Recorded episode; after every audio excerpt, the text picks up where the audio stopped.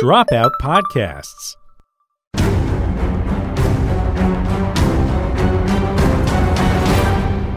Hello and welcome back to Adventuring Academy. My name is Brennan Lee Mulligan. I'm here with my good friend Amy Vorpahl.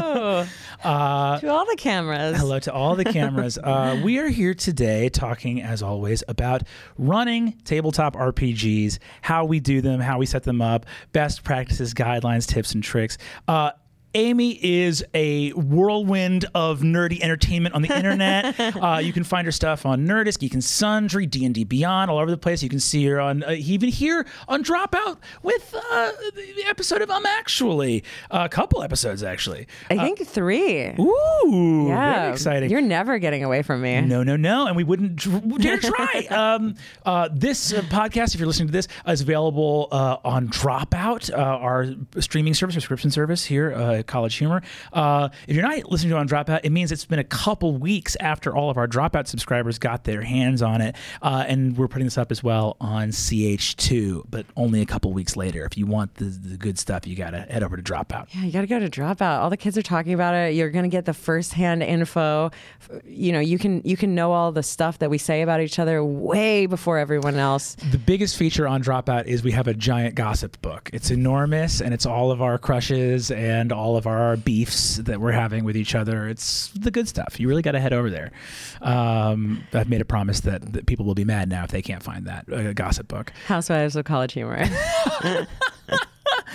Uh, so, Amy, I wanted to talk to you a little bit. Uh, you're preparing right now to run a game tomorrow, yeah. uh, which is really exciting. You're running it for I don't know. I don't know when this goes live, but yeah, tomorrow. Uh, tomorrow in real world. It will, Real World. This will be released sometime afterwards. Uh, uh, but you're running a game for a bunch of awesome players: Todd Kenreck, D and D Beyond, and also Patrick Rothfuss, who wrote "Name of the Wind" and "Wise Man's Fear." that's right. And needs to, and he knows. He knows what he's got to do. Yeah. He knows he's got to finish that third book. He knows. he knows. We're all waiting. He knows. Just waiting here, waiting, waiting, waiting. How does it end? Yeah, I met him. I met him, and actually I met Todd too at Gamehole Con when we played that massive. Um, apparently, uh, it's it's weird to call D and D a career, but yeah, like a c- kind of career changing moment, or at least a. A high point where I peaked and everything else is downhill from there. Um, but in that one game that Chris Perkins ran, and uh, we had such a good time together that we thought, well, yeah, we should play D and D again together. So why not during the holiday season? It's so goddamn rad. uh, it's so rad. Uh, yeah.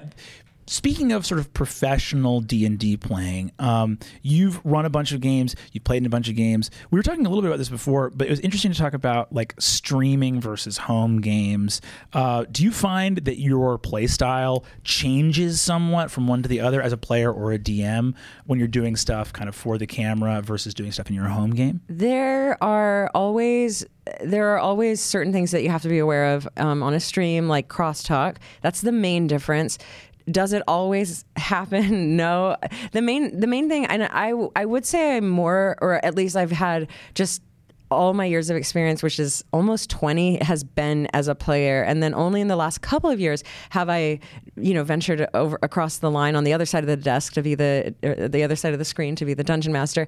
But um, no, I don't think there's a lot that's different because the main goal, which no one ever talks about, it's not in the books, but the main goal is to make your friends laugh and and care. Yeah. Um, so Mine is to make them cry, but yes, to feel strong feelings. to feel strong feelings. So I, I, the impetus is equal in both, in both mediums.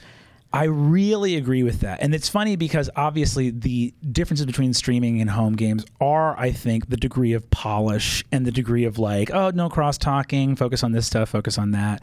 Uh, but largely, what I love about the D and D streams that I watch and enjoy and play is the pure unadulterated joy of tapping into someone else's fun. It's kind of I'm going to really blow up my own spot here and say I also when I'm feeling down sometimes I will watch blind auditions from The Voice for m- eh, Eh, and it's true. I will do it, but Wait, why? I do it because I like to watch the parents' reactions when they cut over to the parents. There is nothing more pure on this earth. Like the singing's fine, whatever. Co- judges, coaches turn around. That's not what I'm in for. I want to see that dad fucking lose his shit when his kid because when a good thing happens to you, you always have you can't really ever fully enjoy something good that happens to you because you have to like like you know have perspective be humble don't get a big head don't let it go to your head.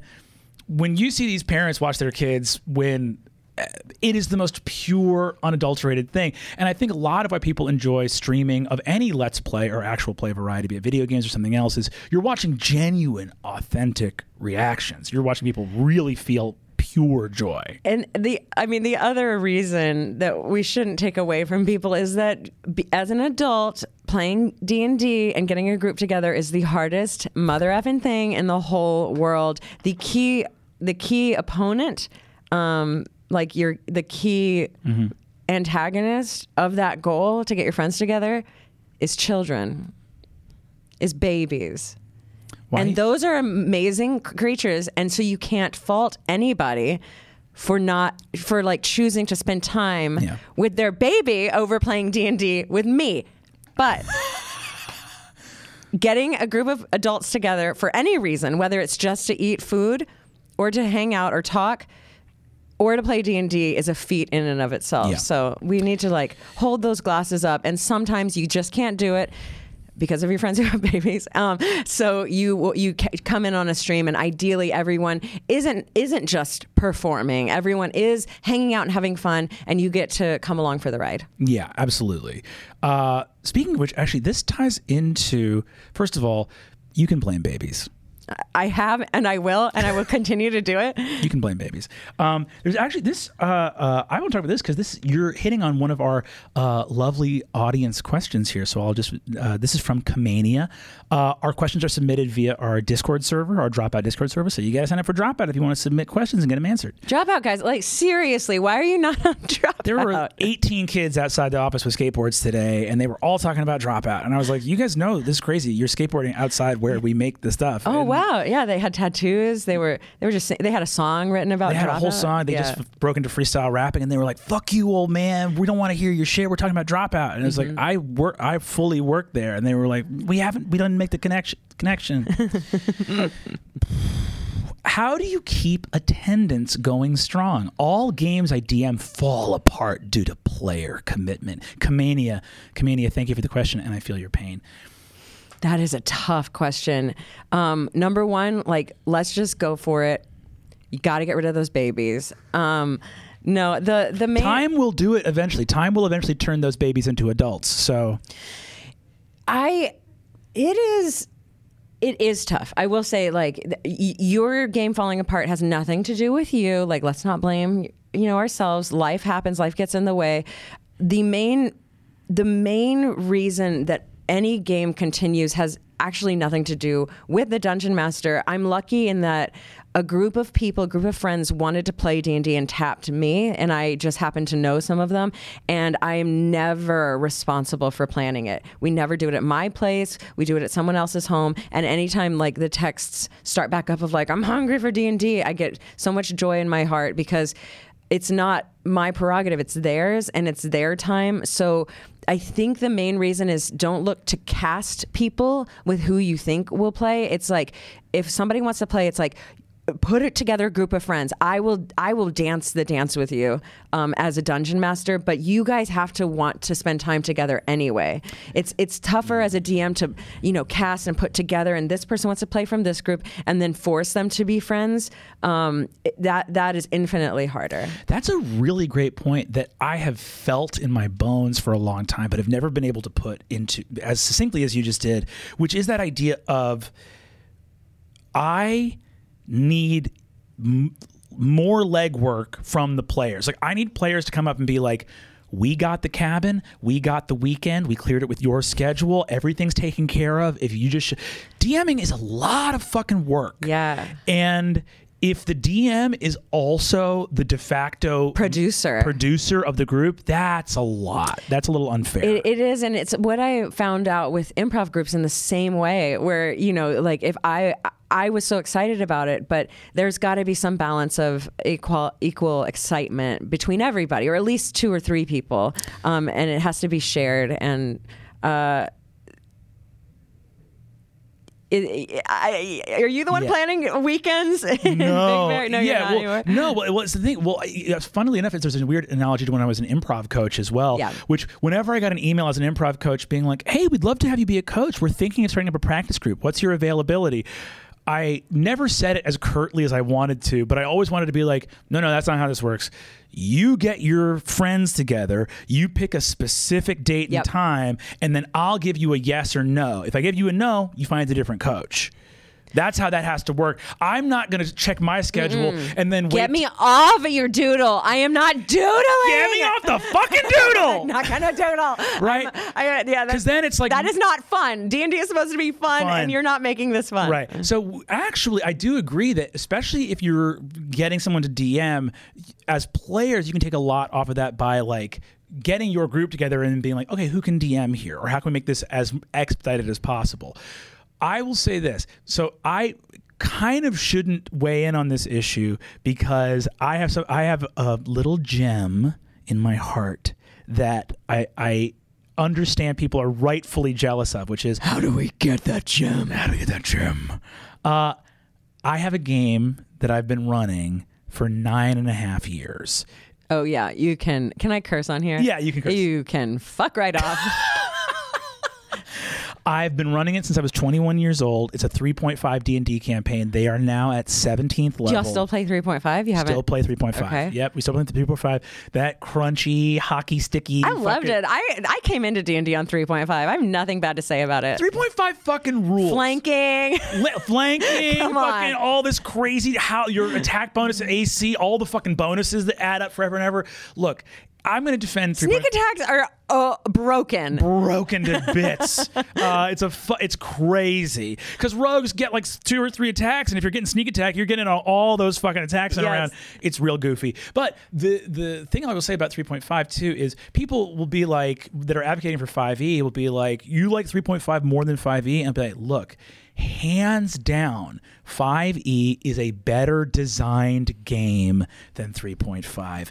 Merle's I didn't know where you were going with that, but okay, I'm glad we're on the same. It's a better designed game. 5e is easier for new people to come into. You can make a first level character in 20 minutes instead of an hour. It's you're you're ready to go with 5e. It's a better designed game. Let's ask though, is it a better designed game if you've already put 8 years into getting good at one of them? yeah, no one. I guess no one can fault you for that. right? Like that's the thing is it, it's sort of it, the, well the the question would be like uh, uh, it's the, I think it's very similar to talking about automatic versus stick, where it's like, oh, it's easier to learn to drive automatic. Obviously, if you've already learned stick, every single person I know that drives stick is going to be like, oh, stick's way better. And I am that way with 3.5, where I'm like, yeah. uh, well, well, I mean, that's a good analogy because it is there. Uh, one of the things I think is really good about D and D as an RPG system, having played a bunch of RPGs, is that it it the crun- the crunchiness doesn't go as far as Shadowrun, but it's crunchy enough where there's this really cool structure, so that you're you're demanded to be a little more creative on the outside. So 5e, while it's a little more relaxed, um, the demand for creativity. It, it, it's the onus is a little harder to to achieve, I guess. ab- I mean, absolutely. Also, just in terms of the design of it, in 5e, when somebody makes the choice to multi-class, it's a big deal. You're like, Yeah. whoa. Like you really wanted to go wizard and fighter rather than like, you know, like doing one of the subclasses that gives you a little bit of magic or something else like that. In 3.5, if you're not multi if you have if you get to 20th level and you don't have like six or seven classes in 3.5 you fucked up. You fully fucked up. You're like wait you put 18 levels in sorcerer? They don't have a class feature past first level. Yes. why are you not taking abjurant champion? What's the fucking problem? Uh, uh, but so that is sort of fun in and of itself. Also with 3.5, when you get to a certain level of mastery, my friend Jack Covell, dear friend of mine, played. He's in the nine and a half year long campaign. He has made characters, you know, like we were doing some high level campaign, and he made this character that was like. I'm a first level fiend of possession, second level this thing, third level that, four levels of here, this and that. And I was like, I don't see how any of this synthesizes. And he's like, Well, here's the thing Fiend of possession lets me possess enemies in combat as though through the magic jar ability. This other class allows me to treat objects like people. This third thing lets me do this other thing. Hmm. She's like, so I can possess objects and turn them into magical items. It's like, okay. First fight we get into, someone's like, I cast fireball. Jack's turn comes around and he's like, I turn into a laser wagon and I run them over. and I go like, what? It's a brilliant energy wagon. It bypasses their armor. I run them over. They're all dead. That's amazing. And it's like, hey, 5e's cool. No laser wagons. The other thing that 5e does, yeah, it, it, it's it's it's hard to it's hard to uh, insult it when it's so accessible for new players. Also. In line with the character building of the bonds, the flaws, and the ideals that they they give you you know they give you at least a starting point. If you don't want to take any of those you at least get what that is. Then you can start to build your character. And for people who don't have the i guess performance or actor or character building or writer background great you don't need it. Like this Yeah. this is the core this is what you would be doing um, as that as that creator. So it's nice it's nice to it's it's kind of it's it's it's changed into where alignment is is flavor now and the bonds ideals and flaws are actually taking over how you play the character I really enjoy that. And alignment has always been sort of a weird thorn in the side of Yeah. D&D where it it doesn't feel as descriptive or appropriate for the level of nuance and complexity. the main the main thing I've run into, especially with new players, is they'll they'll build their character. They don't quite understand alignment. Blah blah blah. We get into the third session and they're like, "Wait, I wanted to be. Oh wait, uh, well, can I? I wanted to be chaotic. I wanted to be chaotic neutral. I I, I chose lawful lawful neutral. I don't want that." And you're like. Well, fucking fine. Like, like what? Change it. I don't Change care. it. I don't give a but, shit, But yeah. like, like the building of it, it just seems so hammered in stone, and, and you get so like weird about it. Where it's like, no, no, no. The the bonds, ideals, and flaws will do that work for you. Don't even worry about it. Yeah, it's a funny thing. I think the reason D and D can't escape alignment because it does. It, it's as someone who's studied both. I formally studied philosophy in college. Uh, you know the level of nuance that is missing by just going like lawful to chaotic, good to evil. There you go. There's like a lot of nuance missing in terms of really how people operate, and also in terms of psychology. Well, what mainly what I also get is like clerics or paladins who are like, so I'm lawful. But I have my own laws, and and you know where it's like, uh, yeah, my I made up a deity, and this deity is is an anarchist, and that's who I serve. And you're like, well, oh yes, Sure. like, but why did you have to be like? Why do we have to make this a lawful thing? Can't like j- just to get our minds around it? Like, you're chaotic. You're clearly chaotic, sir. if, if I can get very cynical for a second, I would also say that mostly people are not motivated by ideological codes. Yeah, People okay, are yeah. motivated by impulse and construct ideological codes to justify and rationalize what they were already going to do. Maybe that's too cynical, but that's No, that's. I, that's that's what it should be too, and that's where you're. That's where, yeah. Yeah, anyway. bonds, bonds, flaws, and ideals is actually kind of truthful. Because Yeah. uh, an old professor of mine had this great thing he said, where he said, on the level of individuals and civilizations, personality predates ideology. Meaning, before you were a fascist, you were a bully and an asshole.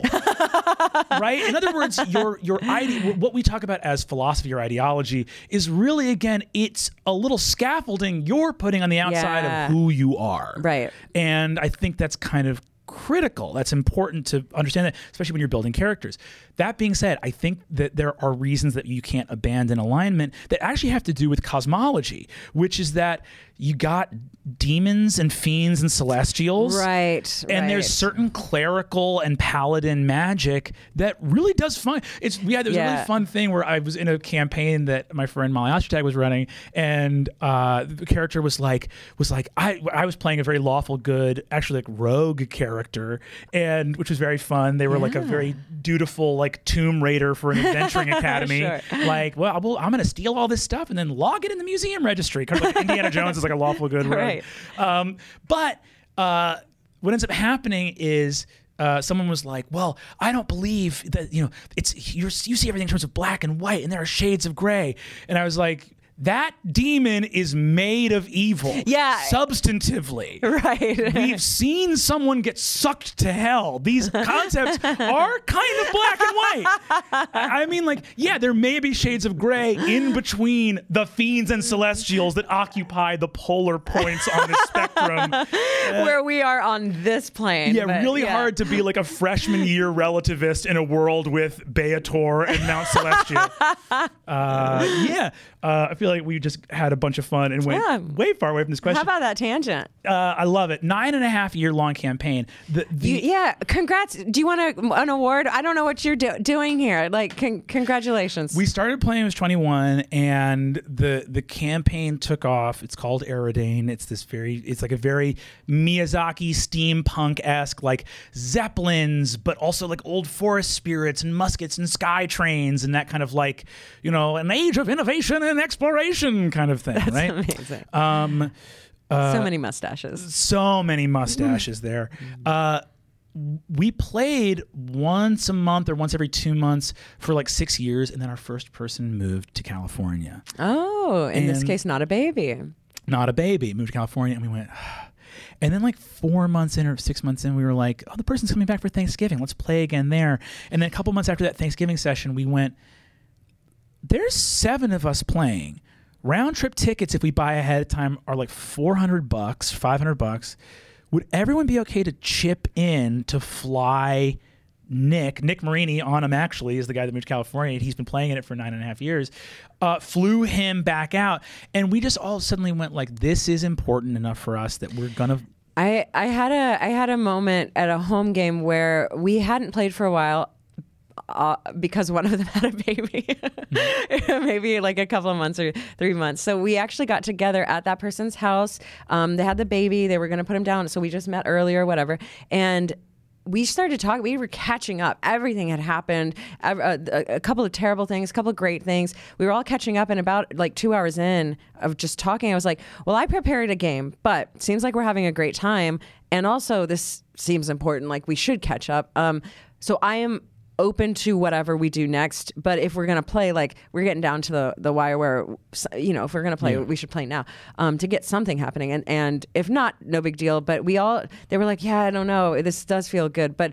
Remind us, okay, it's been months. Remind us what we did again. And as I was talking through to them of where they were and the things that they had done and, and achieved and what they were after now and where they were heading and and the the overarching like maybe goal that they might have been trying to achieve and what their parents had tried to do in years past and they were like okay yeah we i want to we have to play like it, to play. you know it was this it, but it's so it's so nice when life seems so important and and you realize that even though life is very important you don't have control over it. So give me that thing I have control over. I think is what was happening, where they were like, yeah, but I can be in this land. I know at least what my goals are, and I, I can roll my dice and know that I'm at least going towards something. Whereas all these other things that were bad or good or whatever, it was like, and so we'll all just kind of wait and see how you doing there. Yeah, good. There's only so much you can circle around with life. Yeah, and I think too, there's something here that's a little bit.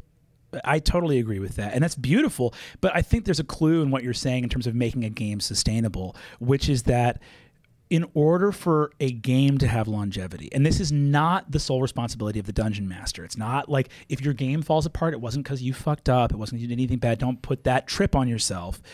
But I think our nine and a half year long game would have fallen apart if even a single person felt detached from the importance of the story of that Ooh, game. that's why we, I wanted to come on and talk about anyway in the first place. yeah Right? Like exactly. adding importance to story. adding the importance of the story i think that and it's no shade on dungeon crawls it's no shade on hack and slash style games those are really fun Uh, doing a big ass dungeon crawl is great They're not mutually exclusive, They're- Brennan. And they're not mutually exclusive. That's No. absolutely true.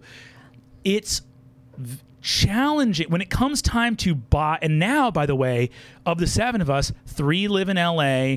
Three live in New York, one lives in Chicago. So when we play now, as we do every four to six months, uh, when we it's three to four people flying across the country. right. It's a big commitment financially, everything else. But we're nine years in on this story. Mm-hmm. So I think that for those of you that want that long running game, the attachment and the shared ownership of the world. Mm. Uh, in Aerodane, each of them has played like multiple different PCs and explored different parts of the world. We've done like w- when one person can't make it, we will shift the focus and do a one-off in another part of the world. And right. so that so that the PCs now feel even more ownership over the setting. an easy i think an easy way in for that especially for new dungeon masters or if you're putting together a new group or even now um, uh, develop a list Uh, what i do is like 15 questions of like how they fit in this world um, challenge them because a lot of i will say a lot of d&d players want to be the orphan or the outcast or the um, person who didn't fit in or the person who was left after everything was destroyed.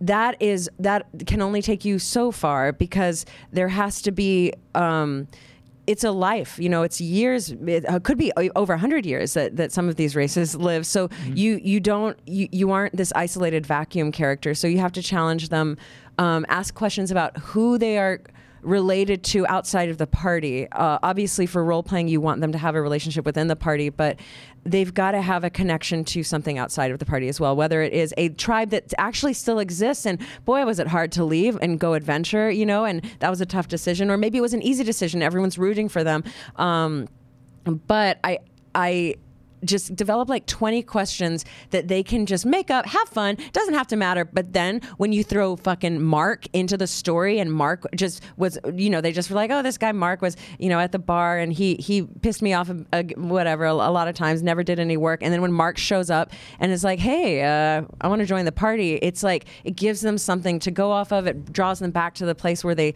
lived initially.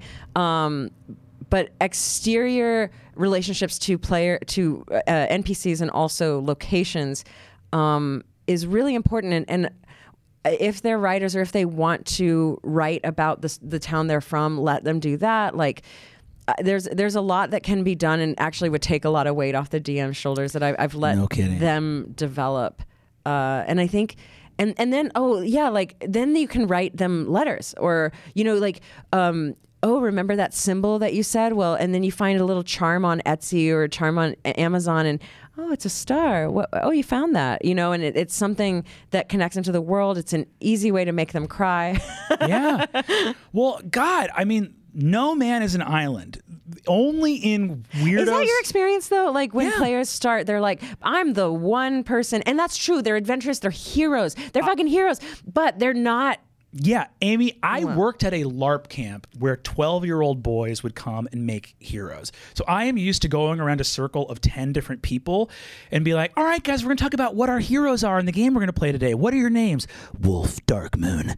I'm an orphan. The my, best. My parents were killed by wolves, and then the wolves killed themselves, and then I killed the wolves again in the afterworld. And then the next mm, one's Oh, like, my name is Damien Silverblade. I'm an orphan as well. I'm Yes. a loner. And you're like, oh, cool. So our team of Rangers is 11 loners in a row. Well, gang, we're going to get our ass kicked the first time a fight breaks out and we have no pack tactics. I don't know what to tell you. Loners. That being said, that is how every heist movie comes together, and I'm I don't hate it. It's like people who work better better alone and then are forced to come together, but they're still not alone. And also, in terms of your story, Yeah. like you're saying, if you are completely unattached to the world around you, you're not going to have a fulfilling experience. I actually threw a little bit of shade in like a mouse over text in my webcomic because I did this superhero uh, webcomic, uh, Strong Female Protagonist, that I write with Molly Ostertag, we mentioned earlier. Uh, and in it, the main character, she's got a sister and her parents are there. And it's, she's got, and then she has like her friends and colleagues at work. And my experience of life, I don't know if this is true for everybody, rather than being isolated, my experience is the stress of attachment to multiple beautiful people. Yeah, communities there's more that you have- conflict, that- yeah. you have obligation and responsibility to, and love and affection for, and feelings of pain if you end up, God forbid, losing somebody. Right. And I, so to me, I'm so. And I'm down. I, like I'm not. sh- It's not just orphans. It's it's like the lack of anything because even orphans have you know even harry potter has hogwarts you know Right. And he has Hermione and Ron. Yes. Yeah, I don't it doesn't need to be familial blood relation. Found Right. family is Right. great. Let's say you're playing this I half- just want to know who I can kill that will make you mad at me. exactly that's exactly it. How can I hurt you? Um that being said, like when we were talking about dungeons and how to make those important, like um, it it actually is a lot easier when you have all that information from the players that they develop themselves because you can be like oh this wasn't just a dungeon that i'm reading from a module that someone else wrote. No this is the familial tomb. And i think that's how everyone should play um, Forgotten Realms, Faerun, anything that someone else wrote and developed, you're just like you pick a city or you pick a thing, and then you come up with it the way that works for you. Like, and you get inspiration from it, but but the dungeon or the tomb or whatever, it put a person there or something that is like, oh yes, I knew your mother, or I, uh, oh yes, we, I, I actually know who you are, and there's a prophecy, and it looks like you're you're here to fulfill it, or whatever. And every trap, someone set those traps. The, the dungeon just didn't like Sim City plop down and dungeon traps. It's like somebody went through. You got to like ask yourself like, why are the why are why are there so many traps? Does some of this person like trap any- trapophile? What's your deal? That's also something I which do. Is someone who I just almost- likes Mike Trapp, right? yeah, there you go. Exactly. Well, it's also funny too because when you have something like a dungeon full of traps, you got to be very careful too. I uh, very rarely use traps because I very rarely use traditional dungeons. Right. Most of the of like the battle maps that I use are. Uh, places of import for very dynamic I, i'm much more likely to set a campaign in a war than in dungeon crawling so the dungeons are going to be like this flying sky ship where there's enemy soldiers that you're well, that's fighting the thing. I think that's going. I think the dungeon crawl. I don't want to say it's antiquated, but I haven't. As far as streaming and just what I play too, it's it's less because it's just less fun and and it's less used. I think for that reason because to go through where you're like, okay, now you see a door on the left, a door on the front of you, a door on the right. Which way do you go? Okay, this way. But like that's an that's an easy multiple choice answer eh, of of and pretty pretty binary. Like maybe it's tertiary, but it's pretty binary. And and the better decision is here are these people giving you these emotions and they've got this this visage and and these are the things that they're thinking like Yeah. now now deal with deal with humanity as Yeah. opposed to like answering a multiple choice quiz Yeah, and getting into the logic of how people interact with their environments is really cru- like if you have a bunch of living organisms living in a dungeon with traps, you're telling me these goblins aren't constantly getting themselves Now- darted in the ass by poison darts? They're gonna be like, take these fucking traps down. I had to walk through this passage every fucking day. every time you say traps now i'm only thinking of mike Trapp Night trap, yeah. Uh, he does booby trap the office a lot, and every time he says, "You got trapped," um, uh, the that's dumb Brennan. That's real dumb. Uh, that's real dumb. Uh, so to wrap up that final thing of the nine and a half year long uh, campaign,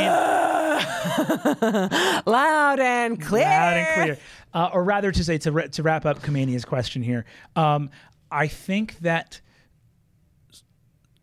campaigns that become important stories to your players are going to be easier for them to prioritize. At the end of the day, what you're talking about when you're talking about commitment is what are the reasons that we have to prioritize this over something else? Because the truth is, even with busy parents, even with everyone else, people are going to find a way to prioritize something that gives them sanity. No one's mm-hmm. literally like, I wake up every day and serve others and then go to sleep, and that's me time.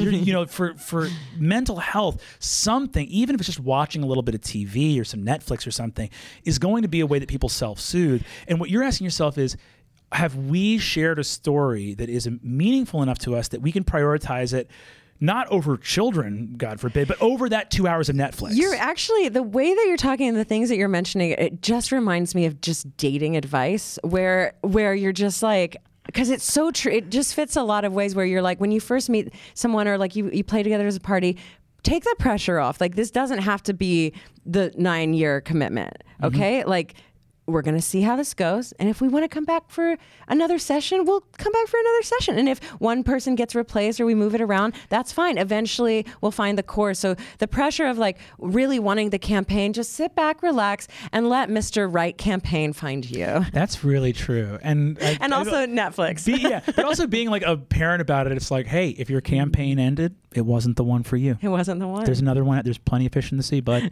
um, yeah, I totally agree with that. I'm going to throw something to go back to an earlier topic we were talking about, which is that idea of you alighted on this when you were talking about people making these kind of cardboard two-dimensional characters right? Or the idea of characters that aren't serving you.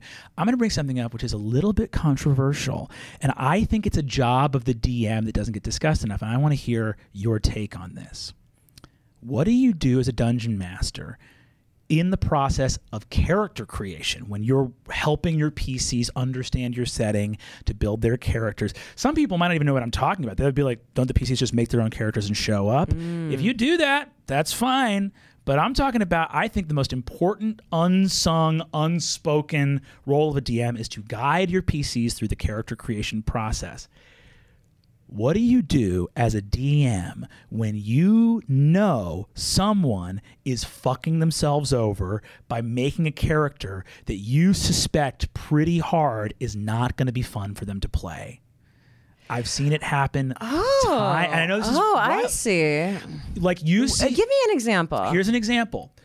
You've got a whole adventure set up. You got four players at the table. Three of them have made really fun characters that all tonally match whatever you're going for. If it's a whimsical comedic game, they've made whimsical comedic characters. If it's a moody dark game, they've made moody dark characters with a lot to lose. And a fourth person says, "My name's Trelbor. I'm a barbarian. I'm an orphan. I don't have any. I didn't. I don't know. Mm. I don't have a reason to be adventuring, but I'm a barbarian." And you watch, like, what do you do as you see somebody It- not okay, spot the cliff? Yeah, yeah. Okay, so if we're if we're just talking about beginning stuff, I actually am more like campaign running is is more difficult for some of us, Brennan, to get people to show the fuck up. But so so one offs or like short term things are a little easier for me, especially with streaming. Um, you get those three session campaigns or something that's bite size and um, all the busy schedules can match up at least for you know three weeks. So.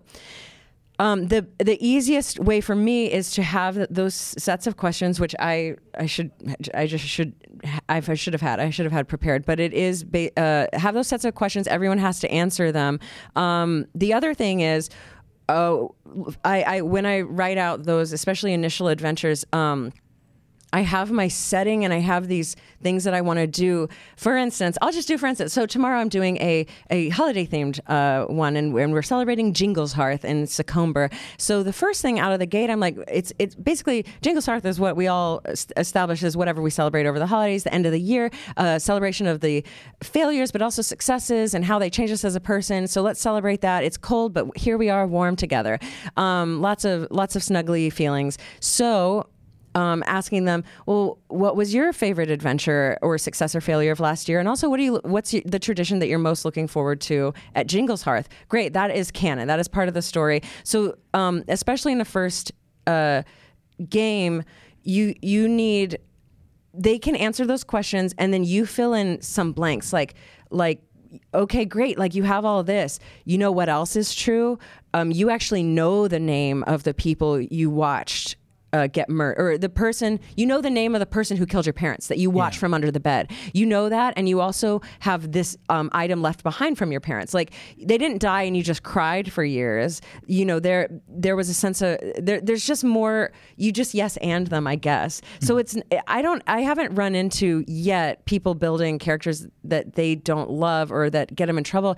I know though that i'm lucky in that i'm playing with streamers and and um, semi-professional role players who actually know how to uh, manipulate their fun uh, into maximum but i that's how i do it is ask them questions yes and their answers um, and then some somehow make them related to each other. I like yes and is a great. For those who don't know, yes and is the number one principle of improvisation. Amy and I both- heard of it? Heard of it? I, I feel like Read an article? I feel like people know. I know that people. is. That's the one thing people say when they come to improv is yes and. Yeah. But it, but I think what's good, what you're this, the thing about the yes and there is the affirmation of the choice already made, but an insistence as a dungeon master for more. And I think that's Mm. an easy way to do it because the and is a command. You're Mm. saying yes and.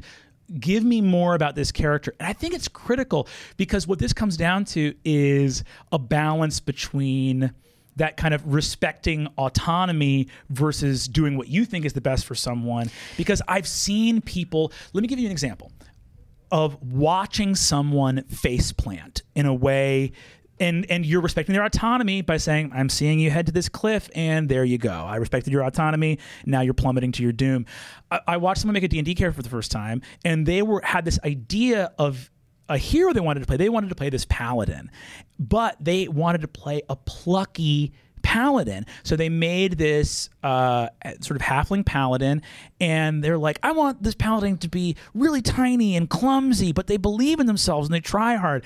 And they rolled their stats, and I watched them put. Uh, an eight in strength and a 10 in dexterity. see. and they did this other thing. And I was like, okay, okay, I, I get what you're going for. But they're, and they went like, but they're plucky and they saved the day through their pluck. And I'm going, pluck ain't a game yeah, mechanic, can't- motherfucker. you can't yeah. roll for pluck. You can't roll for pluck. And Ooh, fun witticisms. I'll I'll kill the monster with my wit. and you watch as you go like you know because some, some people that's just one example that's an example of that happening through the literal mechanics of the game Sure. but you watch someone go like at what point as a dm do you step in and go So if that happened, and this is so, totally hypothetical, um, because the the player's handbook gives you at least the top two um, traits or abilities that you should be doing as your class. So if you choose to go opposite that, and and it's fun. Like and somehow you're having fun, great. If not, re- fine, reroll. Like I'm down, I'm down. At session two, session three. That wasn't what you meant. That's fine. We can still do plucky. We can still do all this, but you can also be um, like effective. yeah and i think also explaining to people like hey this is not a movie we're in a world that has the tropes and lore of these high fantasy stories Yeah. but you're not protected by plot here. You don't have that- plot armor. That's that's So- also like I mean if uh, I- mean I would just I really would see how they play. And if they are trying to persuade their way out of stuff I would just be like great can we consider can we consider warlock? Like uh, something with better charisma or can we consider bard? Like like let's just you're playing this already. By the way you still can have your fun sword. You know you still can have your plate mail. Um, maybe not as a warlock but you can still have the stuff that you that you want. But yeah like just you you're branding your own thing and there actually is a mechanic for that. I exactly, and I think leading people through that is really in, important.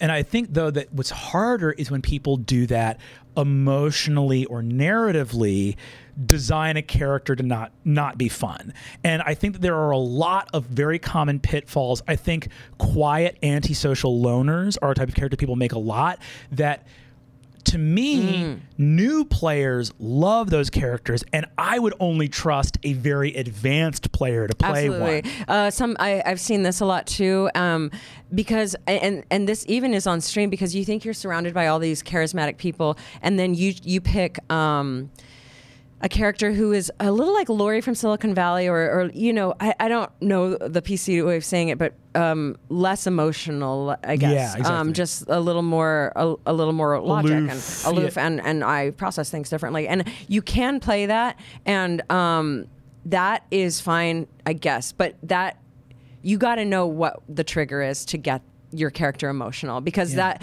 you know even Laurie from Silicon Valley is not is not operating um, where she doesn't care Yeah. you know and and that can be yeah another another Yeah, and going in and finding those moment. spots, like whether your character's like this or or your character's disaffected or apathetic. Yes. Like I used to give an improv note when I was teaching and coaching a lot. When people would pick, because I would say like pick a big emotion. People would pick big angry, big sad, big happy, fun, fun, fun, fun, fun, fun, and then sometimes people would pick big bored. Right. And it's like you, I would go. The problem with choosing boring is you might succeed. right. And now well big also means it should be um, positive or negative. Like there- the middle ground it's just there's no there's no real place for it. Um, same same token for if if the player is making a choice. Everyone if, if everything's all my biggest thing is sometimes you get you get bogged down with decision making and you just have to be like hey you have to pick something. Whatever you pick guess what? Adventure will happen and that ain't so bad you know? So it's like but the one thing is if the group is going this way and you have a you have a a bad uh, vibe about it and you can't go and you would rather just go to the bar instead just use it. Go you have to go to the place. Like you can't just like hang out at the bar and basically for a while be an npc um, i'm roping you into this thing and you can have your panic attack and won't that be fun Yeah, You know? absolutely. We want to see you guys go through it. We want to see you Yeah. put through the wringer. Uh, speaking a little bit about that, about like, hey, whatever, an adventure will happen. Um, we talked about this a little bit last week with Lou Wilson, but I wanted to touch on this again because now we're talking about like in character creation and then in the game how to facilitate people having fun and i love what you said before about like what's the point of this game Oh, I told you this beforehand. So Yeah. my biggest thing about Dungeons and Dragons, fuck the book, fuck the minis, fuck the maps, fuck everything. If you and your and your buddies and the plot, fuck the plot, fuck the story. If if you and your buddies get together and literally all you did was like explore a room and and meanwhile you got drunk and made each other laugh. You did d&d you did it to the chagrin of the dungeon master who prepped for hours for it. But there is there is nothing wrong with that. Like you can just take the take a load off. If you're having fun with your friends that's why i want players. That's why whenever i, I gm i'm like you i will gm you you you it's not going to be my friends i'm not bringing my friends you bring yours and i'll get to know them and we'll all have fun but but it is your game so so be free merry and fun because i i'll be here to guide you and ideally i become friends with you too but Yeah. Um, but I love that. And the idea of like you are facilitating the experience at the table. Mm-hmm. And there are so many ways that human psychology, I think, is broken in terms of uh, we want a thing and we make a plan to get the thing and we're so focused on making the plan to get the thing that we go, the thing falls right into our lap and we go I can't have the thing fall into my lap. I'm busy making the plan to get the thing. You know what I mean? And that's so that happens in a million different ways where you go like uh, you over hype all of these tricks and schemes and methods and da da da da. When you get to the table, you have to throw all that away. There's an old like Patton quote that I think is like plans are useless, planning is essential, which mm-hmm. has to do with the idea. I think it was a great thing for DMs to memorize, Yeah. which is like, no, you, planning is essential. Make an adventure because you want toys in the toy chest for your players. If they're not feisty that night, you should have stuff to throw at them. Yeah. But remember that if shit hits the fan and everything goes sideways, the thing you came to do was have fun. And the thing you came to do was be here for these people at the table. And The, and the, if we're going on that metaphor, just ex- expect the toys to be broken. Keep that toy chest there, though. Like keep the toy chest i i locked because you got to know. Th- there are certain things you have to know, and a lot of it is just story points of.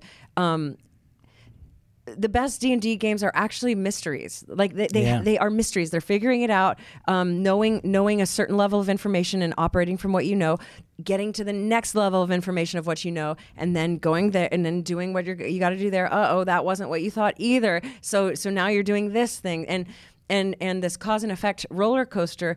Um, that you have to know, and it just doesn't matter if they know it because they'll break everything along the way, and you got to know what the consequences are. But it doesn't have to change. You know, like like you can drop a clue here. Oh no, they didn't go to the blacksmith; they went to the bar instead. Oh, okay. Well, that NPC knows the info. Then you know, Yeah. you know, like they're they they can't break it too much, especially if they're having fun.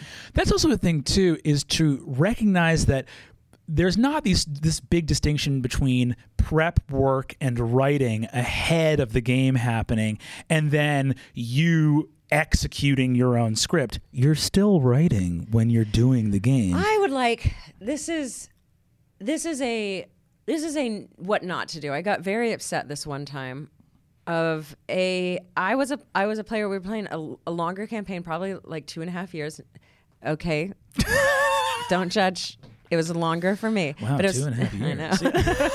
it was like two and a half years, and we'd established this character. Um, her her whole thing was um, needing family, and everyone. She would just call everyone family, and and that was the whole her whole deal. She there was one bad guy that I had written out in my backstory, and and we played that. We got to the point where we killed him. Then the next game, without talking to any of us players, the next thing was like and now 10 years have passed and and s- something has happened where your character's notion of family has basically turned into communist comrades. So like join the join the family. Are you part of the family? And like it in 10 years a whole political downfall restructuring happened throughout the entire land. And now my character was the bad guy which wonderful plot hook. Wait, went- the DM turned your character into a villain without talking to you? basically. And then so the first thing i did i was like i'm gonna I, I need to i have to sneak away and hide. Like my character this isn't what i wanted. This is crazy. And and i need to hide myself from everything. And so what happened was i did and i snuck away and and from the party from everything i was gonna go into the mountains.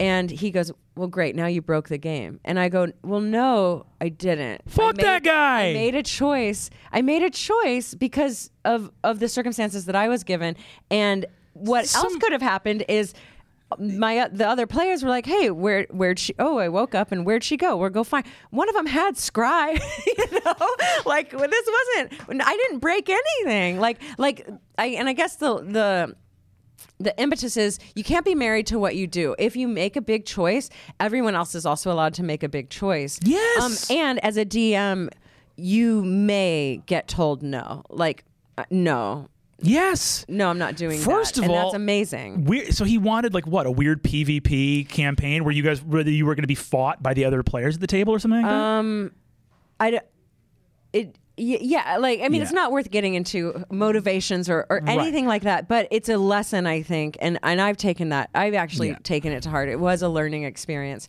i think for everybody because the way D&D is built every it's a joke now when people are like did you win D&D and Yeah. the fun answer is there's no winning. You can play forever. But that that's what it is. Yeah. it's just it's a TV show. It's not a movie. There's no end First of all, I dislike the weird libertarian values of that ten year shift, uh, making what's wrong with communism. Um, uh, yeah, okay, we're all a big family. Great. Yeah, we're all passengers on spaceship Earth. Go fuck yourself. Um, That's just me. Uh, uh, but I will also say that, yeah, you have to talk to your. If you're going to do a 10 year time jump, your job as a DM is to go, what did your characters do in the interim? It's the same. It's the same rebuilding. It's as if they're entering into the new thing. So a re-ask the questions. Um, let them know where you're coming from.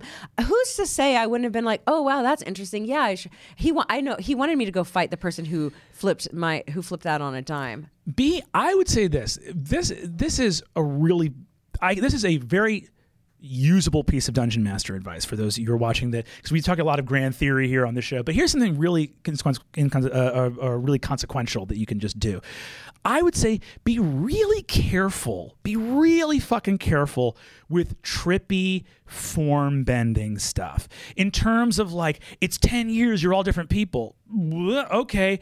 Um, all you guys lose your memories and your abilities. Okay. Things that the whole point of what your PCs are trying to do, they're playing a different game than the DM is. I often say this. The DM's playing a different game than the players are. The DM's playing a game about imagination because the DM's coming up with shit constantly. The PCs aren't coming up with anything. They are immersing. They're not imagining, they're immersing. They have one character, they're getting sensory information. Yeah, and and when when you are building the game and being a dungeon master, the simple answer is the best answer. If if they know what the goal, like mo, uh, uh, the, um.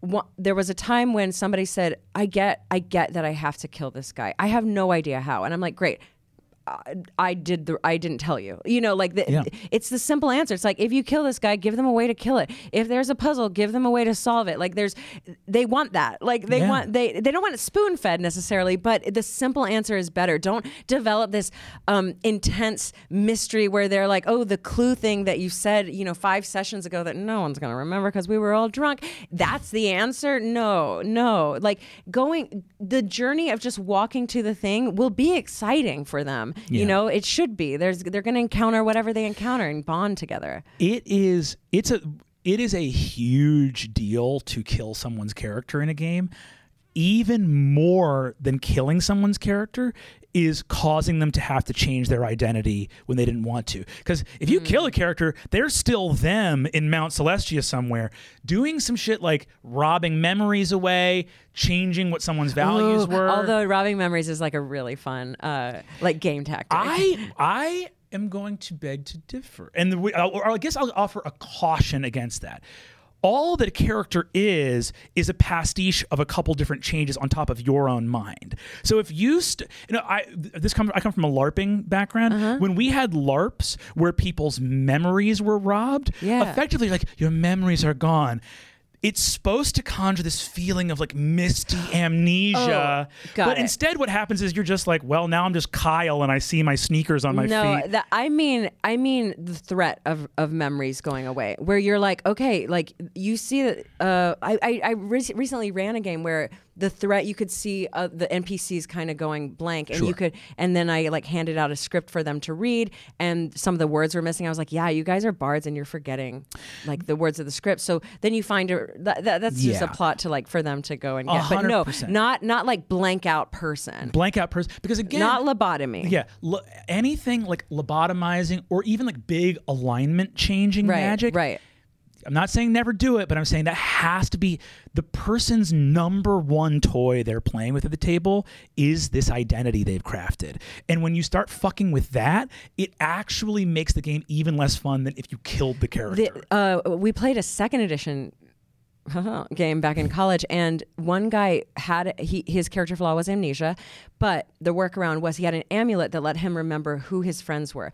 If he lost the amulet, he also had this training that was like a four step program where it was like assess a situation, who is bad and who is good, um, defend the good, fight the bad, um, run away. And and if he could do those in that order, uh, then that's that that and if his amulet was gone that's what he would do but it was like we had to have a structure for someone with amnesia which i think is actually um, grounded in real life Yeah. circumstances Ooh, too Wow. yeah Um, that's really exciting. Again, in real life, there are things. That, well you know like amnesia you, you write a note to yourself every mor- for every morning Yeah. or you, you like have these oh i play the tape recorder or whatever Well, like Memento is an amazing movie, but it's an amazing movie. And I think it would be hard to play that character in tabletop because part of what you're trying to do is get lost in a character. Right, And that can yeah. be hard to do uh, when that stuff is um, disappearing. Um, I, the time has flown by. yes Any final thoughts? yes on- i have to tell you uh, because because you didn't even know uh, about this today kobold dot club oh, Kobold Fight Club. Kobold Fight Club. Go to kobold.club and it gives you um, it does all the math of mechanics and and encounters for you. You can plug in how many players, what levels they are. Um, you can search monsters and everything by, by the books by type. It's a big old cheat. It's what a tool. Amy blew my mind coming into the office today. Kobold Fight Club. Whew, talk about a lot of work taken off your plate. Uh, rock and roll. Amy, thank you so much for coming on the show today. It was a pleasure having you. I love talking about D and D. I'll do it all my life. Thank you for having Thanks so much, guys. This has been a Dropout podcast. For video of today's show plus more exclusive series, go to dropout.tv.